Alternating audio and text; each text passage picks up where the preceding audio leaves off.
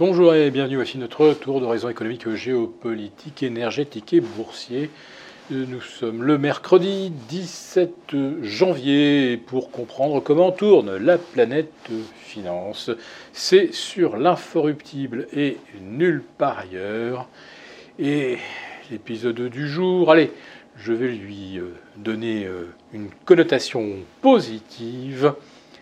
L'espoir renaît.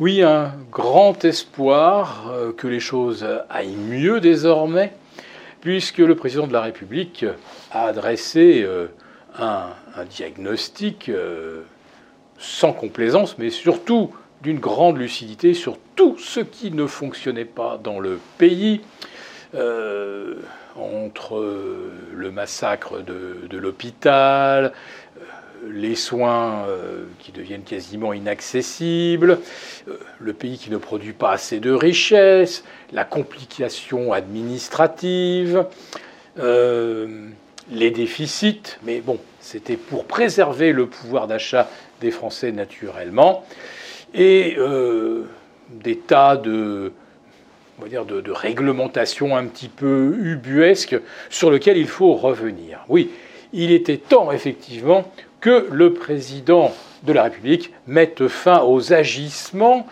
de ceux qui, euh, par euh, incompétence ou je ne sais pas, euh, malveillance, ont littéralement saboté notre pays de façon à ce qu'il se retrouve dans l'état lamentable dont le chef d'État nous a rendu compte hier soir. Mais heureusement, lui va y remédier, euh, ce dont son prédécesseur aurait été évidemment totalement incapable. Oui, mais le problème, c'est que la conjoncture euh, devient un petit peu compliquée. Et là, ce n'est pas de sa faute. Euh, le ralentissement économique, on l'a lu hier aux États-Unis avec le plongeon de l'indice Empire State de la Fed de New York, alors vous me direz, ce n'est pas le meilleur indicateur, le, enfin, le, plus probant hein, pour mesurer l'activité industrielle. Néanmoins, néanmoins, ce qui est frappant, c'est que cet indice euh, chute tous les mois et retrouve aujourd'hui ses niveaux de mai, de mai 2020. Vous vous rappelez de ce que c'était que mai 2020 Oui, c'était euh, le confinement Covid, euh, l'arrêt euh, complet euh, de l'activité, euh, le confinement général, etc. Donc, c'est pas très très bon. L'Allemagne, notre principal partenaire économique, et Dieu sait que ça compte, les échanges bilatéraux, eh bien l'Allemagne est en récession de moins 0,3%. L'Europe, l'Europe est en récession de moins 0,1%. Et ça ne va probablement pas s'arranger au premier trimestre 2024. Et en Allemagne, les manifestations d'agriculteurs, rejoints par les camionneurs maintenant, rejoints également par pas mal de euh, personnel, ce qu'on appelle les roulants euh, du euh, réseau ferré allemand. Bref, l'Allemagne est quasiment paralysée il commence à manquer pas mal de choses dans les étals, dans les supermarchés, à commencer par les produits frais. Ben oui, les camions ne livrent plus, les centres-villes sont bloqués, et le gouvernement du chancelier Scholz est fortement contesté. Alors la presse a beau, enfin celle qui soutient le pouvoir a beau traiter les agriculteurs, les camionneurs de conspirationnistes, d'insurrectionnels, de gilets jaunes à l'allemande, il n'empêche que près de 65% des Allemands soutiennent justement ces agriculteurs. Et ces agriculteurs protestent non pas forcément contre la suppression des ristournes sur le fioul, non, le problème est beaucoup plus profond.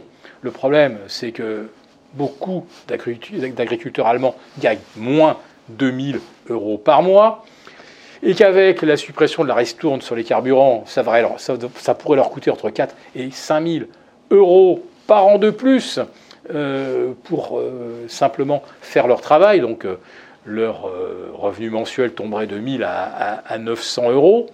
Et puis il y a toutes ces réglementations européennes qui s'empilent, qui rendent la production coûteuse, non rentable, et pendant ce temps-là, eh euh, l'Europe, par contre, passe des accords de libre-échange avec la Nouvelle-Zélande qui va pouvoir nous envoyer du lait. beaucoup moins cher que celui qui est produit en respectant les cahiers des charges. Euh, on connaît aussi un gros exportateur de céréales euh, de l'Est de l'Europe, qui peut donc envoyer euh, du blé traité au, glyphosate, aux, aux insecticides, etc.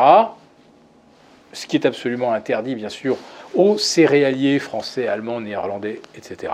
Bref, l'Europe des produits agricoles s'ouvre aux quatre vents à des pays qui ne respectent aucune des normes que nous nous fixons, mais que nous demandons à nos agriculteurs de, respecter. Et évidemment, ils n'y arrivent plus. Mais voilà, comme les agriculteurs, ça ne représente même pas 2% des électeurs, eh ils font l'objet d'un mépris total de la part des autorités politiques, puisque c'est une clientèle qui ne compte pas eh bien, on a quand même l'impression aujourd'hui, au vu de ce qui se passe en Allemagne, et dont vous n'entendez évidemment pas parler dans nos médias, euh, que les choses sont en train de bouger. Et puis sur les marchés, eh ben, ça y est, ça bouge. Je vous le disais hier, on avait des signaux faibles d'une euh, amorce de consolidation. Le CAC 40 a basculé sous les 7004, l'Eurostox 50 sous les 4440.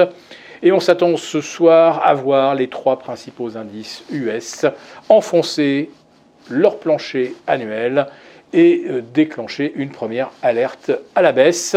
On regardera également du côté du VIX, le franchissement des 14,5 euh, renforcerait donc notre anticipation de consolidation des marchés.